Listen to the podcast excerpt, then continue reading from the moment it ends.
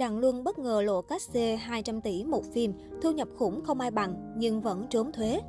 Đặng Luân bất ngờ lộ thu nhập khủng sau trận phong sát ít ai ngờ tới. Theo Sina, Đặng Luân hiện trở thành tâm điểm của showbiz Trung Quốc. Nam nghệ sĩ bị kết tội trốn thuế và nhận mức phạt 16,6 triệu đô từ cơ quan chức năng. Khi 15 tháng 3, anh lặng lẽ xuất hiện ở thành phố Thượng Hải. Đặng Luân vốn được biết đến là ngôi sao nổi tiếng hàng đầu của ngành giải trí Trung Quốc.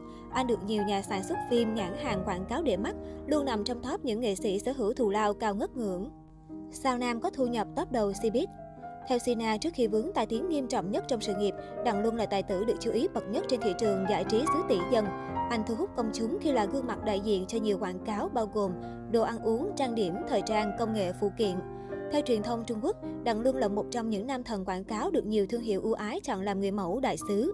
Nam diễn viên cũng gặt hái thành công khi tích cực hoạt động trong lĩnh vực phát thanh truyền hình. Theo China Daily, sau khi bước lên hàng ngũ sau hạng A nhờ thành công của Sở Kiều Truyện 2017 và Hương Mật Tựa Khói Xương 2018, nguồn thu nhập của Đặng Luân tăng nhanh và trở thành cái tên nhận mức thù lao cao nhất nhì dàn tài tử Trung Quốc. Năm 2019, anh kiếm hơn 31,4 triệu đô. Thanh niên Nhật Báo cho biết Đặng Luân là diễn viên truyền hình được trả cát xê cao bậc nhất showbiz Trung Quốc trong vài năm trở lại đây.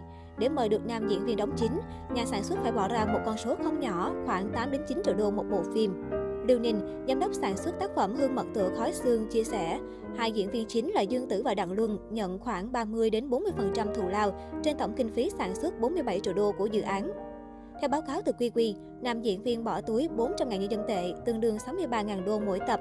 Do hương mật tựa khói xương dài hơn 60 tập, tổng thù lao Đặng Luân được nhận là gần 4 triệu đô. Không chỉ lọt mắt xanh nhiều đạo diễn làm phim, anh còn là con cưng của nhà sản xuất sau truyền hình. Theo trang tin, chỉ với việc làm khách mời thường trú của chương trình Trốn khỏi mật thất, Đặng Luân đã được nhận mức lương không dưới 7 con số một mùa. Ngoài việc kiếm tiền từ phim ảnh, tài tử người bạn tuyệt vời của tôi còn là ngôi sao trong lĩnh vực quảng cáo. Theo tiết lộ của công ty môi giới Shanghai Shanxi Culture Communication, các thương hiệu nội địa trung bình phải bỏ ra hơn 20 triệu nhân dân tệ, 3,1 triệu đô để mời Đặng lương làm người đại diện. Năm 2019, anh bỏ túi hơn 3,4 triệu đô sau khi trở thành gương mặt đại diện của thương hiệu Jinjai. Shaina Dali cho biết, trước khi tạm dừng hoạt động vì vướng scandal trốn thuế, Đặng lương được mệnh danh ông hoàng ẩm thực Trung Hoa. Nam diễn viên có thể kiếm gần 24 triệu đô một năm nhờ ký hợp đồng với các thương hiệu thực phẩm thức uống trong nước. Theo SCMP, Đặng Luân hợp tác với khoảng 23 thương hiệu trong năm 2021.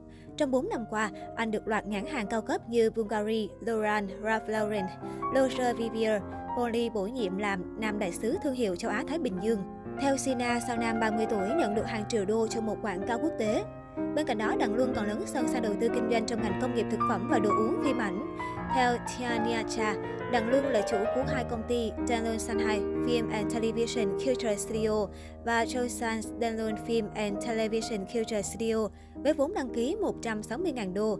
Quy Quy cho biết, nam nghệ sĩ kiếm hàng chục triệu nhân dân tệ nhờ hoạt động nhượng quyền kinh doanh nhà hàng, đầu tư vào lĩnh vực sản xuất phim. Theo Quy Quy, thành công trên mọi lĩnh vực giúp Đặng Luân được xem là một trong những ngôi sao giỏi kiếm tiền nhất tại Trung Quốc, dù anh chưa từng tiết lộ về khối gia sản của bản thân sau 10 năm làm nghệ thuật. Sự nghiệp tiêu tan chỉ trong 3 tiếng. Tình huống đáng buồn của Đặng Luân, Quy Quy bình luận về số phận của nam diễn viên sau khi anh vướng bê bối trốn thuế. Trước lùm xùm, tài tử Sở Kiều Truyện lên tiếng xin lỗi, cam kết làm việc chăm chỉ để chuộc lại lỗi lầm.